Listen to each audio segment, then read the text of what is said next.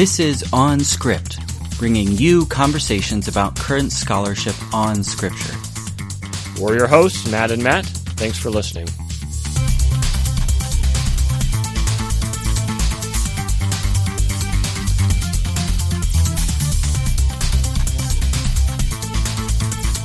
In the second century AD, an elderly Christian bishop named Polycarp, who was hiding in a local home, was arrested for being a Christian. He was taken to the stadium, where the proconsul sought to persuade him to deny Christ, saying, Swear by the genius of Caesar, and respect your old age. The proconsul pleaded with Polycarp to change his mind about Christ and to exclaim, Away with the atheists! With his Away with the atheists, it might surprise us to learn that the proconsul was referring to Christians that he considered Christians atheists. Where did such an idea come from? In what other ways were early Christian beliefs perceived differently in their ancient contexts in comparison with their modern? And how has all this shaped our contemporary views of quote unquote religion? Larry Hurtado is with us today to help us think through such matters. We'll be discussing his exciting new book, Destroyer of the Gods. As for Polycarp, he did not deny Christ, but remained faithful. He turned to the pagans who had crowded into the stadium, pointed at them, and shouted, Away with the atheists, before dying as a martyr. Now, Larry, welcome. Uh, thanks for joining us. Where are you speaking with us from today? Um, from my office in the University of Edinburgh. Well, thanks so much for joining us. Really excited to have you as a guest. Now, Larry, we've corresponded professionally a couple times. Uh, and I've heard you speak before, uh, but I've never met you personally, so I think we need a get to know you question. Um, so here's a question that hopefully at least uh, will give us a window into your life a little bit. Uh, and uh, here's my question. Uh, what's a typical day look like in the life of Larry Hurtado? Well, now that I'm uh, emeritus, uh, uh, retired, it's very different than it was. I uh, I don't have uh, any regular teaching responsibilities or marking responsibilities or committee or you know administration or as I refer to it, administrivia responsibilities. Uh, pretty much most days from nine to five, I'm simply working on uh, research questions that I'm interested in, um, responding to requests for writing and publication and producing things. Um, I've still got about two or three uh, PhD students whom I'm finishing up with, and so periodically I meet with them and discuss their work or read some of their work. Um, I'm reading manuscripts for publishers and making comments on it, or uh, grant applications occasionally, that sort of thing. But it's pretty much just devoted to my subject. As I say to people, I retired from my job, but not from my subject. Yeah, that sounds pretty ideal, especially those of us who are still caught up in the administrative red tape of, uh, yeah. of daily life in the university. No, I uh, recommend retirement very much. yes, well, you know, um, if you can move me along there uh, to that uh, process somehow, you know, uh, that would be great. Um, now, I finished your your book, Larry, uh, Destroyer of the Gods, a week or two ago. Really enjoyed it. It's a, it's a really nice contribution. Congratulations on that. Um, and in fact, um, one of my colleagues uh, uh, immediately was requesting my copy that I had received, uh, and uh, uh, he had already heard about the book and was excited to get it too. and he snatched away my hardcover that I had received. Um, so anyway, it's it's a nice book, and and I'm grateful for it. Um, so I wanted to hear a little bit more from you about how you first conceptualized this project or your book projects in general. Um, what led you to this particular topic? How do you go about your process? Well, in most cases, um, it's a, it's a kind of combination of um, of formulating questions um, and considering questions that I think are intriguing. Um, in a number of cases, they aren't new questions necessarily, but it's a combination of saying that's an interesting question and looking at what's been said about it and saying, to myself in some cases, I'm not satisfied at the adequacy of the answers that have been given or the persuasiveness of some of the answers that have been given, so I'm going to have a go at it myself. In this particular case, uh, it was a bit of both. Um, I, I, I formulated the view some years back, actually, and this book I've been I've been planning since I um, since I retired in 2011, and it's only in the last couple of years that I've had the time to get to it. But uh, back then, even just before my retirement, I, I had come to the view that um, with great appreciation for the many studies that are coming out and have come out over the last few decades, emphasizing how very much early Christianity was a part of its Roman world and has to be understood in that setting and and in historical terms, with which I totally agree. Uh, but I felt that there there wasn't as much attention being given uh, to ways in which early Christianity was uh, dissonant, different, um, And uh, and so there was perhaps unintentionally uh, on the part of scholars a bit of a, a distorted image coming over.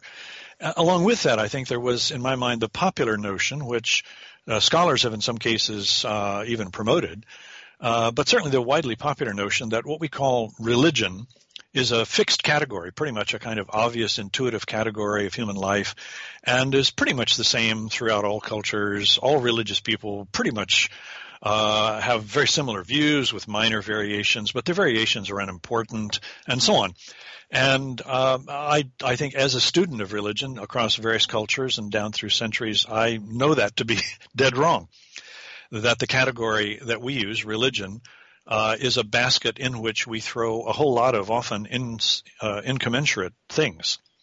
And the differences among religions are sometimes um, uh, more important actually than what they have in common. It seems to me more more historic more historically significant. So that also motivated me to say, uh, judging as I did that early Christianity had some distinctive features that were worth noting. I thought I want to write about that. When I got started going in the book, uh, as I got into it, uh, I started noticing that the features that I kind of uh, identified and wanted to discuss, uh, one by one, as I considered them, I thought, you know what? It's interesting. Each of these has now become for us a kind of cultural commonplace. That is, it fits into the generalizations that we often make about religion, but actually these commonplaces, these generalizations, don't just drop from the atmosphere. They clearly come from um, this early period of Christianity. So those are my two points. One, a historical point, and one that I spend a bit less time on, but do try to uh, do try to uh, to underscore a bit, is that uh, early Christianity had several distinctive features, and these distinctive features have become for us kind of unexamined cultural commonplaces. Yeah, I have a couple follow up questions on that, but um, uh, first, I guess, um, do you think that these commonplaces about how we're understanding religion and whatnot are they? Uh, what is it that's reinforcing them uh, as ongoing uh, cultural artifacts in our society? What is it that keeps these ideas in place and sort of masks us from seeing uh, the way that they're they're culturally con- conditioned or structured? Gosh, that would require probably a much more sophisticated modern historian than I. But I'll throw out a few. I'll throw out a few guesses on things. Um, I think it's natural for people who are immersed in a given culture to presume that their culture is the natural thing, that what their culture presents to them as um, as beliefs or as truths or values are just intuitively true. They don't need to be examined. Mm-hmm. So it's not so much an error on, on, on our part to think that about these things. They they come to us through our cultural heritage, uh, particularly the European and European influenced cultural heritage in places like North America and elsewhere. Uh, it's part of our it's part of our heritage, and I think we're we're less inclined to examine things from our heritage or say to ourselves where the heck do these things come from, hmm. uh, and uh, they are widely shared uh, by people who don't necessarily, for example, a lot of the commonplaces that I talk about uh, are such as, as I point out, you know, in, in our setting, uh, even modern day atheists presume that there's only one God to deny. Mm-hmm. Uh, so, so the notion of a kind of implicit monotheism that you either line yourself up with or dissent from, uh, but everybody sort of presumes we're talking about one God, right? And there either is the God or there isn't. Um, but that's a bizarre notion in the history of the world, and, and in most of the world today, it's still a very bizarre notion. But for us, it seems, what, does everybody think that? Answer, definitely not. So I think it's um, it's it's both the, the long term longevity of some of these things persisting across many generations that have caused us to, you know, familiarity breeds contempt. We mm-hmm. we no longer uh, pay attention to where they come from, and the fact that, as I say, these particular commonplaces uh, are widely shared across people who otherwise differ from one another. Uh, one of the things you at least touched on in the book, but you didn't develop very much, was uh, was the degree to which religious studies departments, uh, just by their very existence and uh, the way they do comparative religion, uh, might be an agent that sort of you know continues this uh, this cultural assumption about yeah, go ahead and yeah, speak to that. Sure. Yeah, I, I, think that's that's true. I mean, I don't think anybody sets out necessarily to to to do that as such. Uh, it's it's purely a, a corollary um, a kind of unintended consequence in some way of the way in which universities are organized. You know, uh, as everybody knows in academia, the, the organization of departments and departmental groups and so on is is a somewhat artificial enterprise, mm-hmm. uh, and so you know, I, when I was at the University of Manitoba in a department of religion, sometimes people would say, why do we have a department of religion? Why don't we just put some of you in sociology and some of you in psychology and some of you in philosophy? Because, you know, sociology talk about religion, psychology talks about religion, philosophy talks about religion. Say, yeah, yeah, yeah, yeah. But you don't do it in the way in which we do it. Mm-hmm. you know, we, we focus on it. For you, it's kind of background noise. For us, it's the focus of attention. So that's one difference. Um, but yeah, we, but in the process then, when you put all of the people who study the various religions into one department, it can give the implicit um, message that not only these religions, but all the things that we call religions are basically just variations like you know different colored suits or different flavors of ice cream. And um, i don't know that we intend necessarily say that although some of our colleagues may want to hold that view. But uh, i would simply say i think that's uh, that's a fallacy. Mm-hmm. Now, I want to circle back actually to the first question that I asked you about, uh, you know, how you first conceptualized your projects, and you mainly spoke to that in terms of, you know, the, scholarly factors. And how about more specifically with this project, uh, with Destroyer of the Gods? Were there any personal factors uh, beyond just scholarly ones that, um, that that drew you to the subject? Well, I take scholarship personally, so I mean, not to be coy, but I mean, no, I, I really do mean it. That that for me, uh, as as I think is true with with people generally who are involved in a given academic subject, uh, I take it very personally. That is, I'm I'm very interested in, it. I'm very keen on, it, very passionate about it, and um, I think uh, for me, it's I have a high personal investment in simply trying to understand. Um, the period that I focus in, earliest Christianity. Um, I'm guilty of being a Christian myself, uh, but for me, the study of early Christianity isn't so much done to kind of reinforce my own beliefs, but just simply to inquire about my religious ancestors. And as is the true with, you know, if you study, you study your ancestors of any kind, you have to be prepared for finding that some of them were outlaws, some of them were bad guys, some of them you wouldn't want to be associated with, some of them may have been admirable, and a great many of them were probably mixtures of both. And and I think the same thing's true. You have to be prepared. You know, for me as a Christian, I think I have to be prepared to encounter the same kind of ambiguity uh, when it comes to the study of early Christianity. But it doesn't matter. I don't. I don't. I don't feel any need to try to make early Christians all heroes or good guys. Some of them were pretty bad guys, and some of them were many of them, I'm sure, were much more ambiguous, the way we probably are in our values. But it's just, uh, I guess, a kind of, um, you know, I find uh, almost anything about the origins of Christianity fascinating because uh, it seems to me that it is a quite remarkable historical phenomenon, just considered in in, in those terms. apart from whether you assent to its beliefs or not, it's um, it's really quite a quite a remarkable and of course highly influential historical phenomenon. So that that passion is is enough, really, in some respects. Uh, whatever whatever my findings, I'm I'm driven by that kind of passion. Yeah, I appreciate that. As I, I, I knew you were a Christian, um, but uh, also you, have chosen in your work very deliberately to work as a historian more than a theologian. It would seem uh, across your publishing c- career, and I think that helps uh, helps explain a little bit about why to me, um, which you know is a perfectly acceptable choice. Uh, other people make other choices, but I think that uh, both both approaches are probably needed, and they complement one another. Um, I agree. Yeah. So. Um, one of the things that I guess that that looms large in terms of the topic of your book uh, is uh, topics of diversity within early Christianity, and and um, you know I would say that we're in the midst of a tidal wave of of um, interest in diversity in early Christianity, as I think we're all uh, hopefully more aware today that the Gospel of John is not the same as you know the letter to the Romans is not the same as you know the Gospel of Thomas, a different theology, different kind of social world out of which they emerge.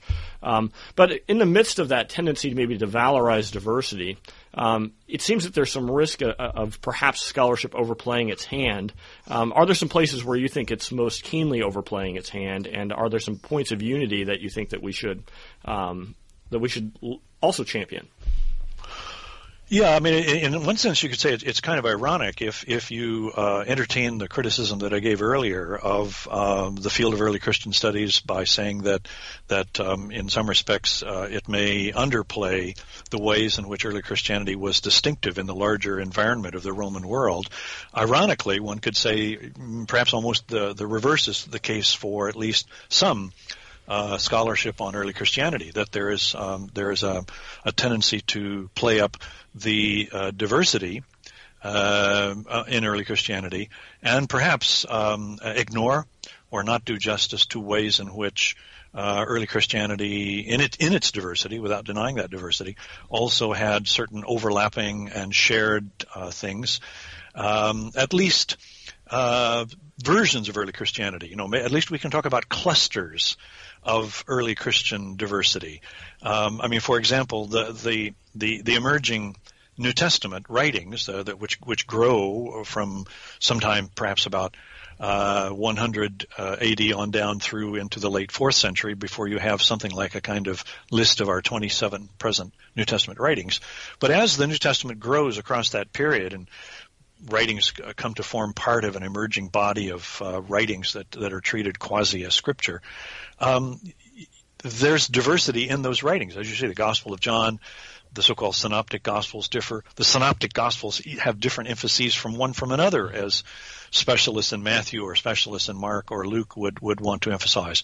Paul and James, good heavens, how do you put those two things together in the same collection? But it's interesting, the early Christians do.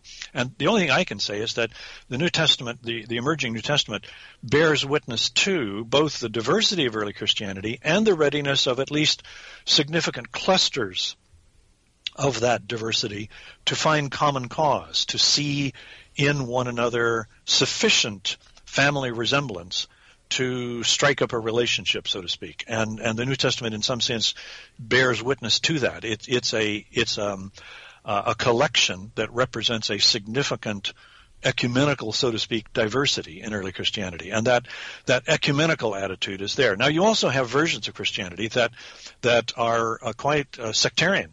Um, and of course, that's the original meaning of the word heresy is is a sect or a group that says, you know, our way or the highway. And there are versions of early Christianity that take that view, that refuse to recognize any diversity, anything other than itself. Some of the sort of elitist um, and so-called Gnostic versions of Christianity seem to me to be examples of this. But the emerging, what seems to be in numerical terms, the emerging mainstream uh, of Christian groups by the late second century, certainly, uh, seems to me to be that body of um, that cluster of different Christian groups that are represented broadly in the New Testament writings.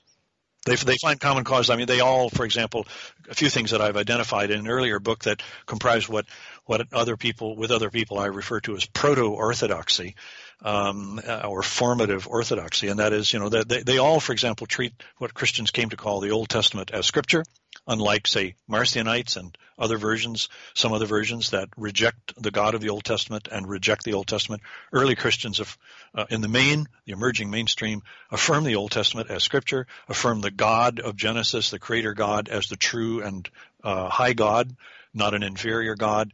They value uh, tradition they they are suspicious in some sense of innovation a bit and and value uh, tradition, uh, beliefs, and things that have been held for some time. Uh, there's an emerging appreciation of tradition in them. So there are certain things that that hold them together. They they insist also, for example, upon both the uh, the high kind of divine status of Jesus as worthy of worship and praise, but equally, uh, I think in, in the diversity we have in the New Testament uh, writings, uh, insist upon the reality of his of, of, him being a human being, immortal, who could die and who could be killed just like any other human. So there are certain things that that it seems to me form a kind of overlapping um, center of some sort, like a Venn diagram with uh, different versions of Christianity, each having its distinctives, but clusters of them that have a sufficient overlap that they can make common cause with one mm-hmm. another. I, I, like that phrase you used in particular, talking about the New Testament as, as a document that, well, as it emerged, uh, finally, uh, as having ecumenical diversity, uh, and mm. that, that's a that's a nice turn, I think, and uh, and a good way of putting it.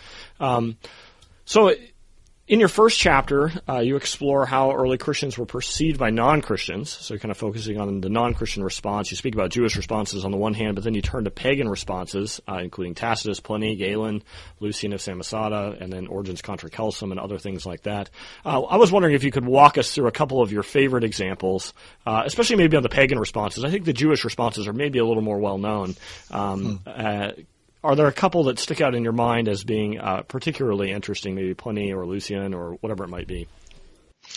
it's hard to choose. They're also they're also very interesting. I mean, I think uh, in, in, historical terms and from one standpoint, um, I find uh, Pliny Pliny the Younger's uh, exchange with uh, Trajan, his letters back and forth with Trajan concerning the Christians who've been denounced to him uh, as, as, in his role as Roman magistrate governor in in Bithynia and Pontus um, parts of modern uh, Turkey.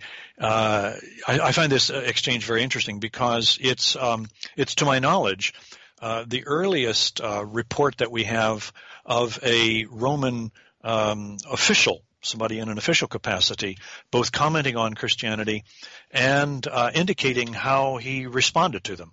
And Pliny's letter exchange with Trajan takes us back to early second century, sometime between um, 1, 113, 14, 15.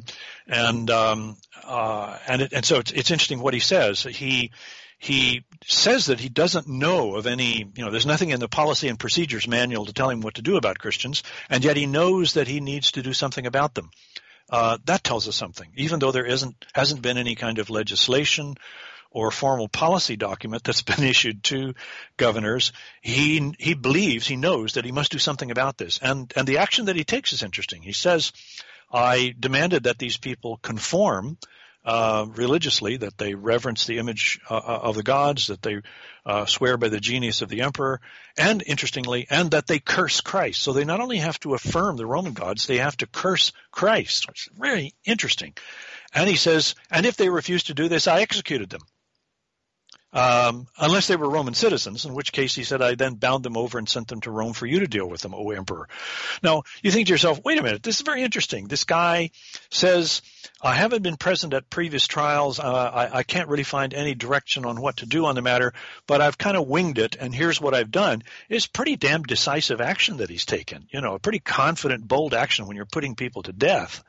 So it's it's a remarkable early statement of um, uh, of how Roman, at least that Roman magistrate, with uh, consent and and uh, approval, interestingly, from the emperor, uh, subsequently, how that particular Roman magistrate, at least, uh, is is dealing with Christianity. And what he says is very interesting because he says he, uh, you know, he may be exaggerating, we don't know, but he says that this odious Christian message has not only gone into the cities, but has even penetrated out into the small villages. That it's uh, it's it's spreading like a social disease. Um, and and uh, he says, but but my very firm action, I'm quite sure, will rescue the situation.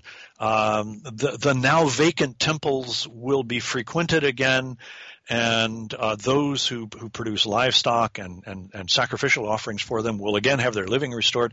So he appears to say, unless he's exaggerating, he appears to say that the spread of Christianity has had very profound, not only religious impact, but very profound economic impact.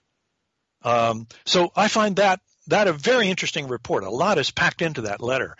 Um, the other one, of course, that that um, that I guess I would pick out is the classic um, critique of Christianity, the full-scale critique that survives, uh, attributed to the Roman uh, orator and writer Celsus. Uh, written in the late second century. And there, because that one, he says, and, and it's quite clear that he did, that one rests upon a lot of research about Christianity, including reading early Christian texts. I mean, he's able to point out, for example, apparent contradictions among the, the accounts and the Gospels. So he's actually gone through doing a good deal of, of reading and research of Christian texts. Uh, for the purpose of mounting this this critique and of course it just drips with ridicule. Uh, so it's a wonderful um, reflection of how sophisticates, Roman sophisticates of the time, uh, fairly widely thought of thought of Christianity. Um, as I point out in the book, one of the things that's interesting is that Celsus portrays Christianity as a religion of um, women and children and slaves and ignoramuses uh, and he says they would never dare to talk to anybody who has a head on his shoulders and any education. They they scurry away like like vermin, um, and so on. And one of the things I point out is, well, if that were really the case, if the only people Christianity was converting was the insignificant people who had no power, no influence, no significance whatsoever, he wouldn't have invested so much effort in trying to refute it. The fact that he's invested so much effort, the fact that he's written this full scale uh, critique suggests to me that in fact early Christianity is beginning to recruit, in his eyes, the wrong kind of people. And I mean by that not the vermin that he talks about, but people probably up in more influential circles of society, people um, in in higher echelons of Roman society, and it's that that's got him worried because that's when a religion becomes dangerous down through history is when it starts moving up the social ladder and starts converting people who are who, who are supposed to represent the establishment and and instead they start taking on some radical new uh, new uh, option. Yeah, I think um, your observations there uh, that you know Christianity was something that has penetrated the upper class too um, seems like it complements some other results. It used to be assumed, you know, that oh, well, the Christians were all lower class, but you know, I think of Wayne Meeks' First Urban Christians or, mm-hmm. other books like that that have have said no. It seems like Christianity emerged, uh, you know, in a way that uh, permeated all the social classes, probably from the beginning, or at least perhaps. Uh, it's hard to know uh, as our historical records are so spotty. Yes, yeah. Uh, Meeks and of course uh, Edwin Judge and Malherbe and people from the 70s who uh, who did some real pioneering work on on uh, social description of early Christianity all drew upon you know kind of prosopographical analysis of of the people who are mentioned and what is said about them in particularly Paul's letters. And there you do have evidence, yes, of of people who seem to be small business people, um, traders, merchants doing translocal uh, mercantile transactions. So not simply slaves, not simply um, you know ignoramuses or uneducated people, but people who are, in Meeks's term, uh, he referred, I think, to to them as um, uh, in my own language, sort of uh, uh, uh, upwardly socially aspiring people, people who had acquired some money, some property, and who were interested in in acquiring status. Um, it does seem as though, certainly in socioeconomic terms, that they included that. And more recently, uh, some of the people I point out in the book, uh, more recently, scholars have argued that that although those were probably the majority, uh, you know, of of the kinds of Christians, that is lower and those kind of socially aspiring classes, that there were also, it appears, um, people even in higher classes. By the, by the end of the second century, we have good indications, I think, that there are people in the equestrian classes, the sort of the knights of the Roman um, Roman era, uh, and perhaps even uh, the occasional person in the senatorial class who is beginning to dabble in Christianity. And as I say, I think it's that kind of development that probably causes Celsus to pull out all the stops in an attempt to put a stop to this thing. Well, Larry, your second chapter is uh, a new kind of faith, and you framed the chapter by a discussion of the category of religion. Uh, and uh, it seems like you're you're dancing carefully around definitions of religion and wanting to, to tread lightly there. Um, what are some of the factors that make the category of quote unquote religion then potentially misleading for modern Westerners as they approach Christian origins? Well, as um, uh, and here I want to tip my hat to a, a, very interesting book uh, that uh, by Brent Nongbri, uh, which I cite in the book, and and what Nongbri has shown and other people as well, I think prior to him, is that um, the, the the term religion, as we use it, uh, tends to mean uh, a, a sort of discrete sphere of life. I mean, we talk about economics, politics, religion uh, you know, music, whatever, as if these are all separate pastimes, quite distinguishable spheres of life. Um, religion is something you do in church or synagogue or mosque or in your private devotional practice. Politics is something you do then out in the public or whatever, and we think of them as not being tightly connected at all. Uh, in the Roman world, and in really ancient societies, and indeed probably in, in tradition, very traditional societies to this day, the gods, so to speak, or what we would call religion, uh, is all in, inseparable from uh, the fabric of life, from what we call politics or family or society or whatever. It's all woven together. There is um, there is no separate there is no notion of a separate sphere of life called religion in the Roman world. So it's basically that that I'm trying to say. We if we go looking for religion as something that you can isolate, it's hard to find it in the Roman world. Everything is religious, you could say, and there is really no secular space. All family activities, social occasions, politics, all rest upon, all invoke the gods, and uh, and involve uh, either quite explicit or strongly implicit reference to them. Um, and so that's the first thing we have to adjust ourselves to is to to um, look at religion playing a very different role than it does, particularly in Western, more secularized societies. I want to kind of jump to a slightly different topic here, and this is something I guess that uh, I've been pondering a lot myself, and uh, you've obviously written a lot on in the past. But I wanted to, I don't know, to weigh to have you weigh in a little bit on uh, on where you're at on this topic currently, and uh, that has to do with the way in which the Jesus movement is a novel mutation within ancient uh, the ancient Jewish tradition, uh, in the sense that we begin to see early Christian early Christians who are firmly convinced that there is only one God, uh, nevertheless worshiping Jesus. Um, now, Bauckham and many others who follow Richard Bauckham feel comfortable speaking of Jesus as quote unquote within the divine identity uh, in discussing this matter. And I, I wonder, and I may be detecting you wrong here, but maybe I'm, I'm, detecting you correctly, that you seem a little bit reluctant to use this language. I myself have some reluctance. Um, and I was curious to hear if you would develop on that a little bit.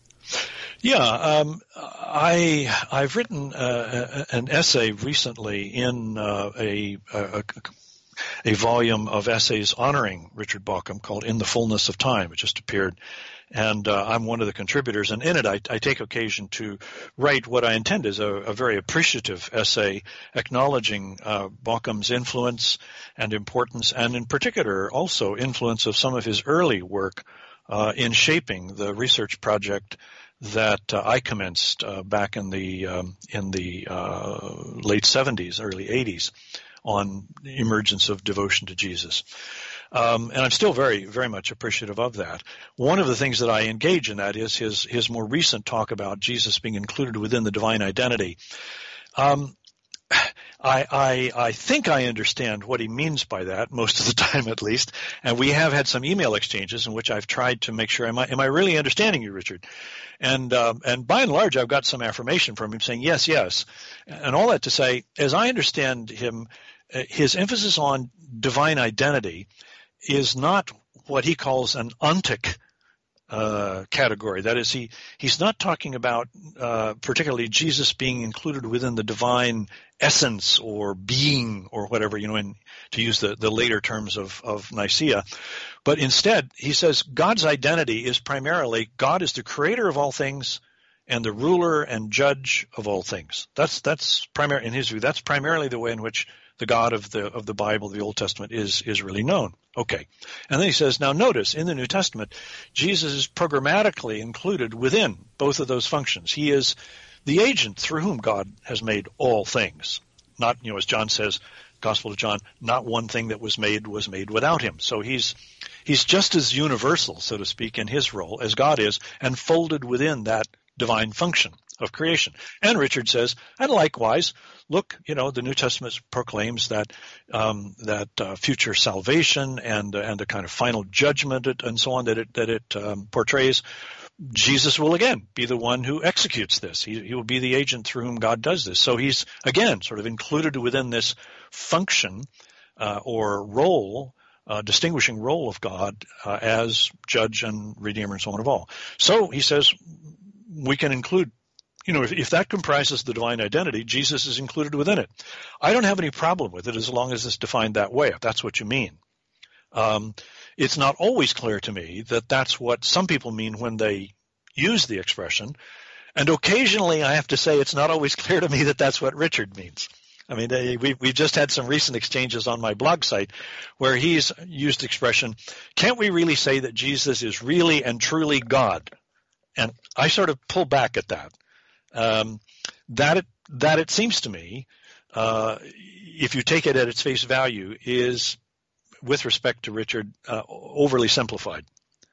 Um, uh, because the, the New Testament certainly and, and the early Christian writings um, don't certainly in the in the first century writings in particular they they're very uh, it is very rare to find Jesus being called God or using you know theos type language. Um, they, of, of, course, he is included within the discourse about God, as I point out in a little book I did in 2010. If you look at the way in which God is talked about, uh, or discourse about God in the New Testament, it seems to me that Jesus is constitutive.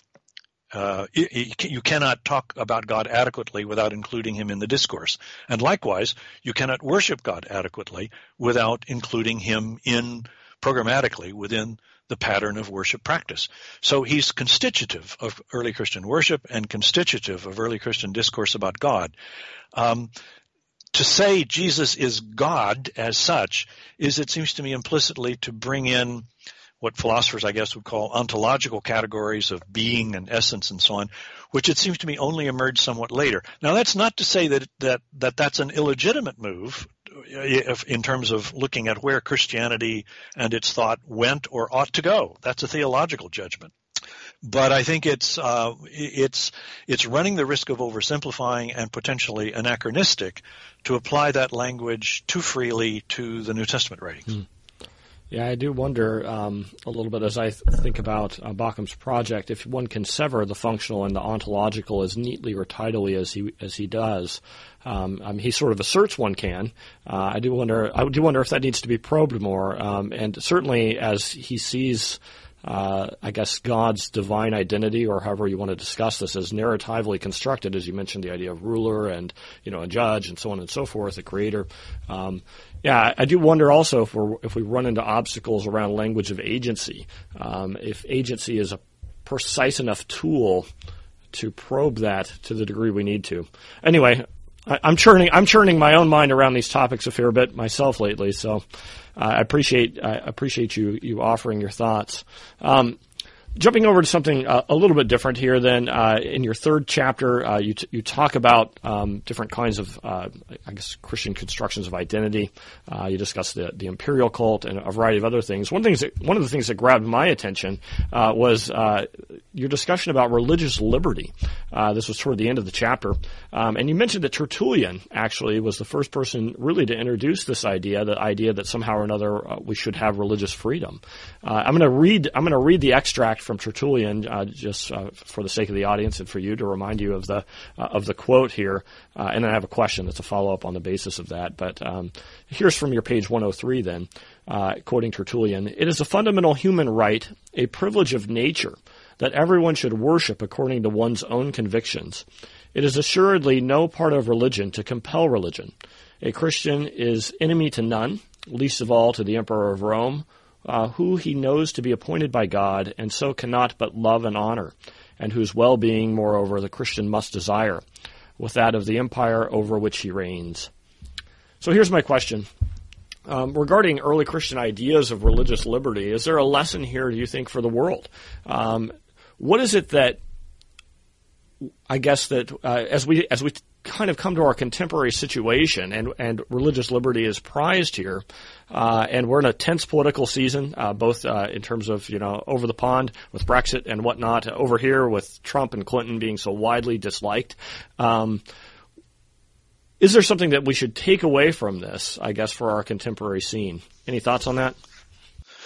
Yeah, I, I think that um, that in living as we are in professedly um, pluralized societies in which um, there is no official religion that uh, compels people to assent to it. Um, there is instead religious liberty.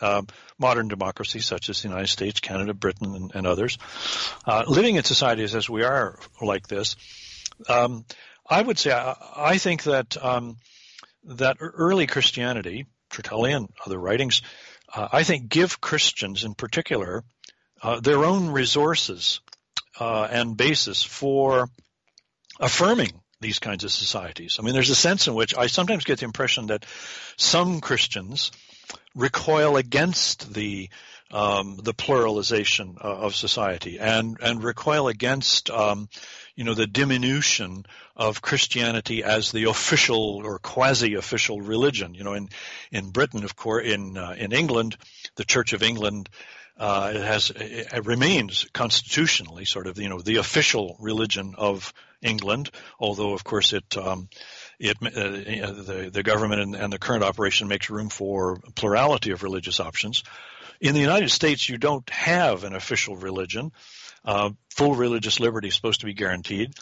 Uh, there are, however, you know, very often strident Christian voices who say, "Yeah, but this is a Christian nation, damn it," and you know, uh, so by George, you know, they've taken the nativity scene off the county square. This is an outrage, or you know, students aren't praying the Lord's prayer in school anymore. Oh, we're all going to hell.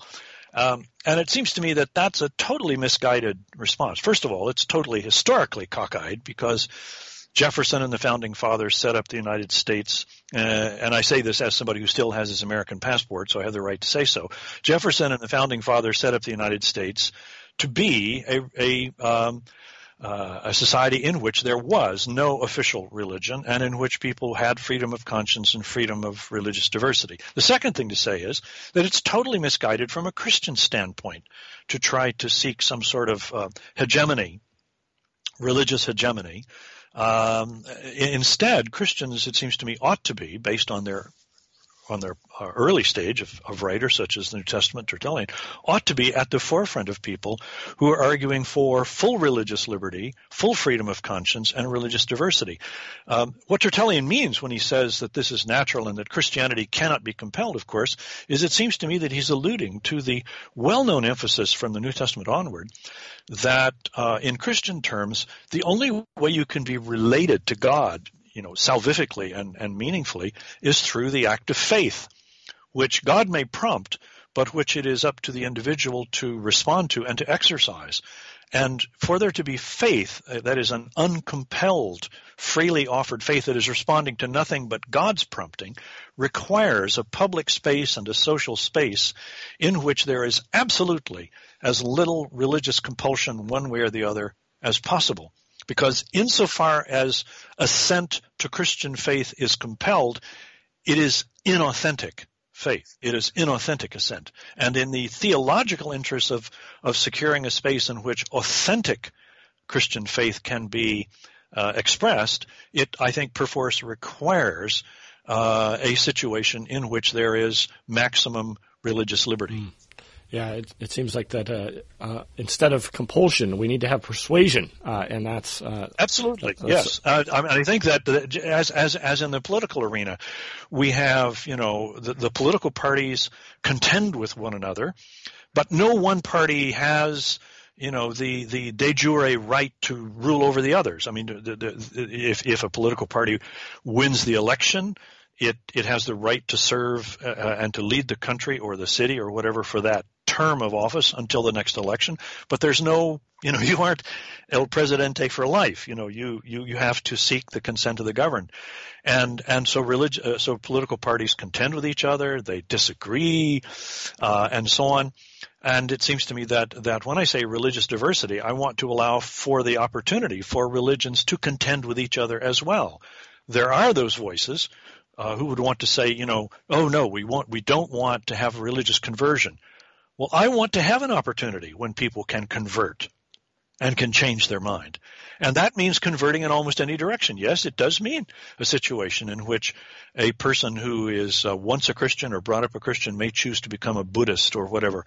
Uh, I, I would want to, maybe as a Christian, I'd want to reason with them about that choice, but I want to ensure that they have that choice. They have that opportunity. Larry, time is flying by here, and I don't want to keep you too long, so I want to. I'm going to lump. Actually, I was going to ask you separate questions about chapters four and five, but uh, I think I'm going to lump them here, um, and and just give you the freedom to talk about uh, whatever you would wish to talk about with regard to that. Well, chapter four had to do with the degree to which uh, religion is bookish, uh, or excuse me, the, the, Christian tradition was uniquely bookish, uh, and then uh, the fifth chapter really with Christian ethics, a new way to live. Um, and is there anything in particular that you'd like to share? I, I, I enjoyed your material on Christianity's bookishness a lot. Uh, is there anything that you find that you particularly enjoy sharing with others about uh, the oddities of Christianity's book- bookishness? Well, let me give an illustration. One of the things I think I, I mentioned in the book uh, is uh, there's a recent study, for example, of um, of uh, a, a, cult known as the Jupiter Dolichenus cult, which was a, a very successful, rapidly spreading new cult uh, that appeared uh, roughly contemporary with early Christianity. And in the first two or three centuries, it's, it spread quite widely. And you can trace it and you can see its success.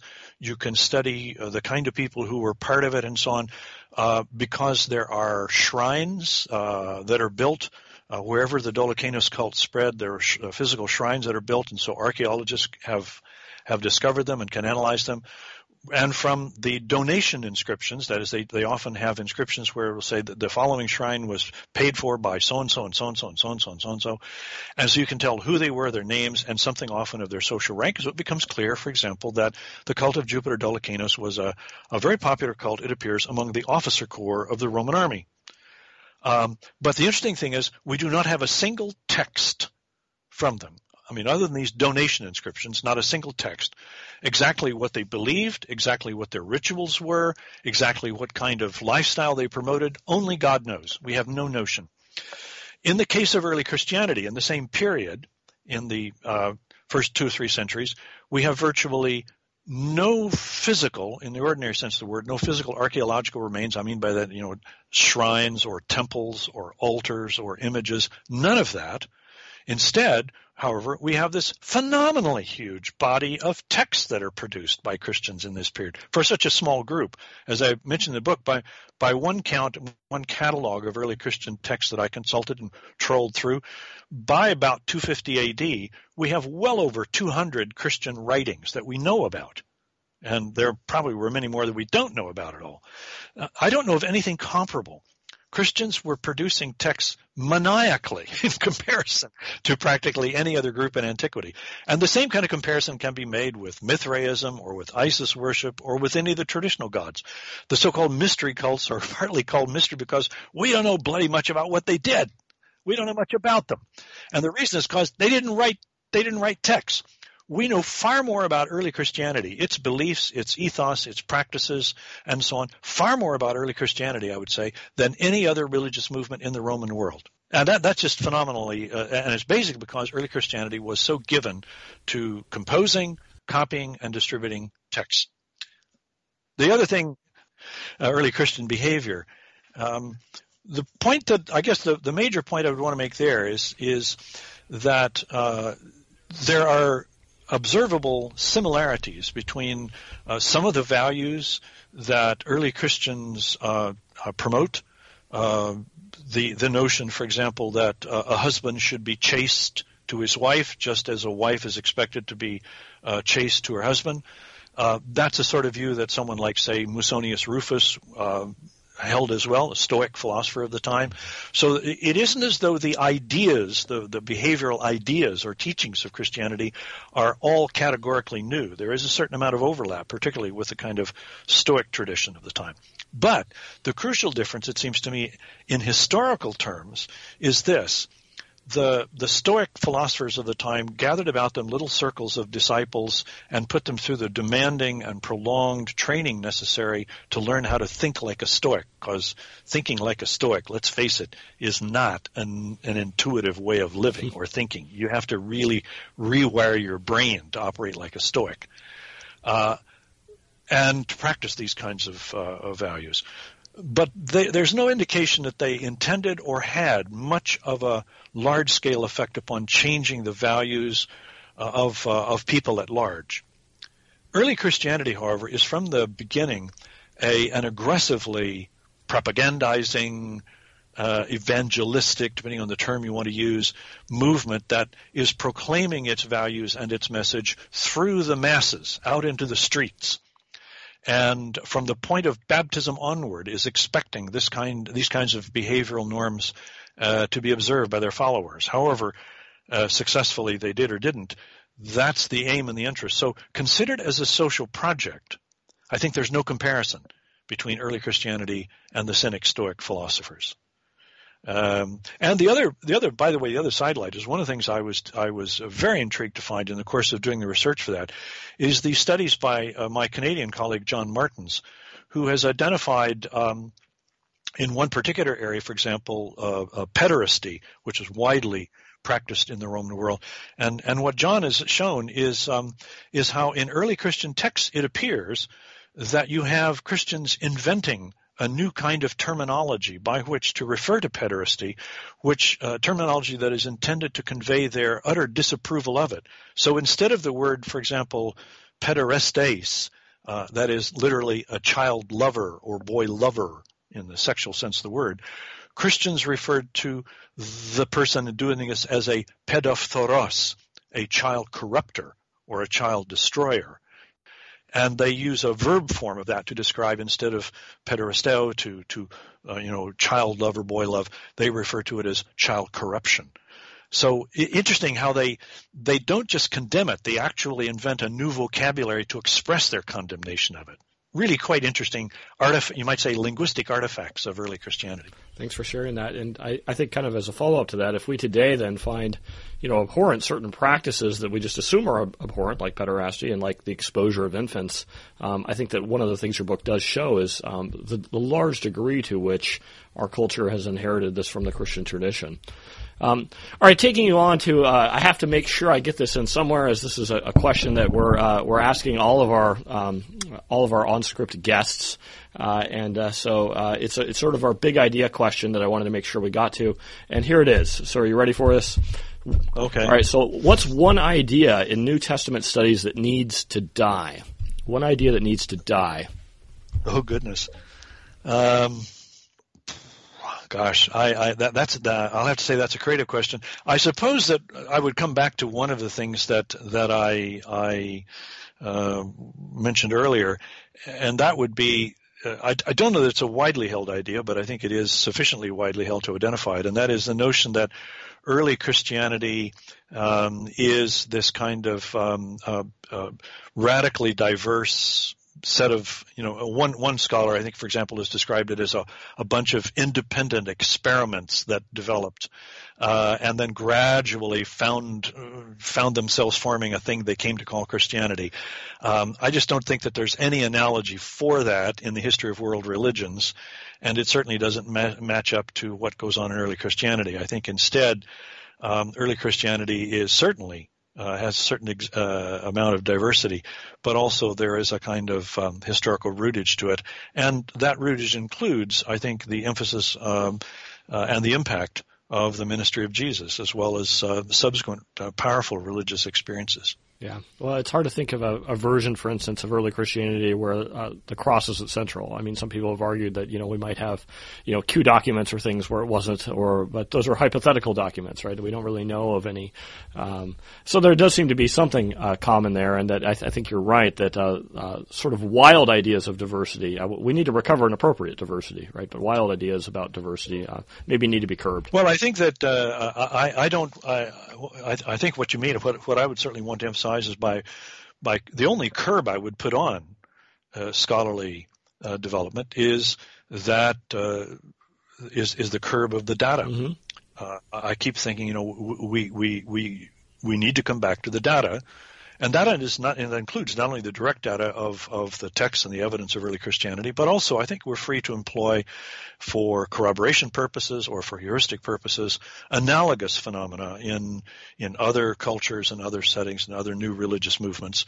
Uh, but putting all that together, I think um, the only curb I would put is that um, is that speculations or proposals should be uh, answerable to the relevant data. And um, speculation that that can that seems to engage in it just for its own sake and doesn't seem to stand up to the data test. It seems to me um, can quite deservedly be scotched.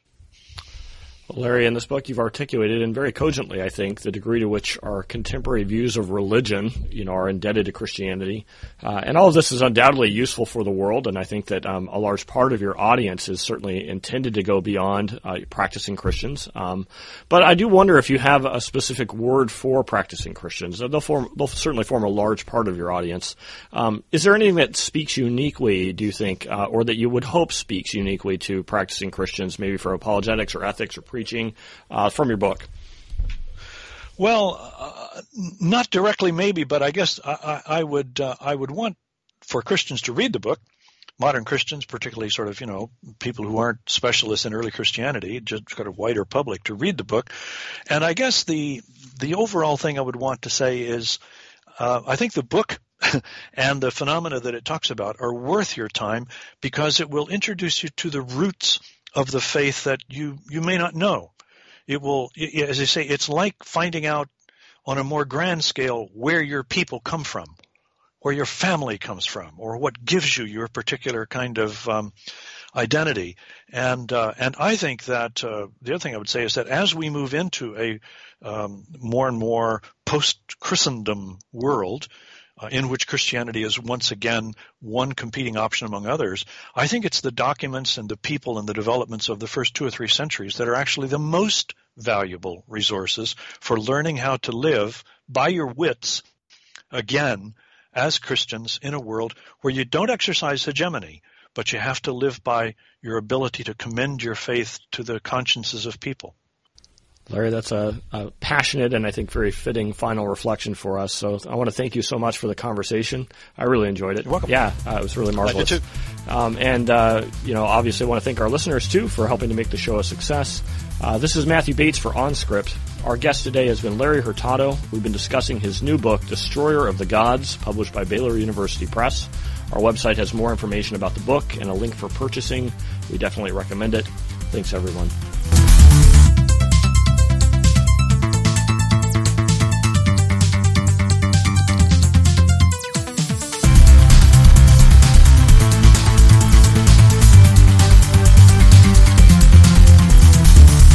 You've been listening to OnScript Conversations on Current Biblical Scholarship.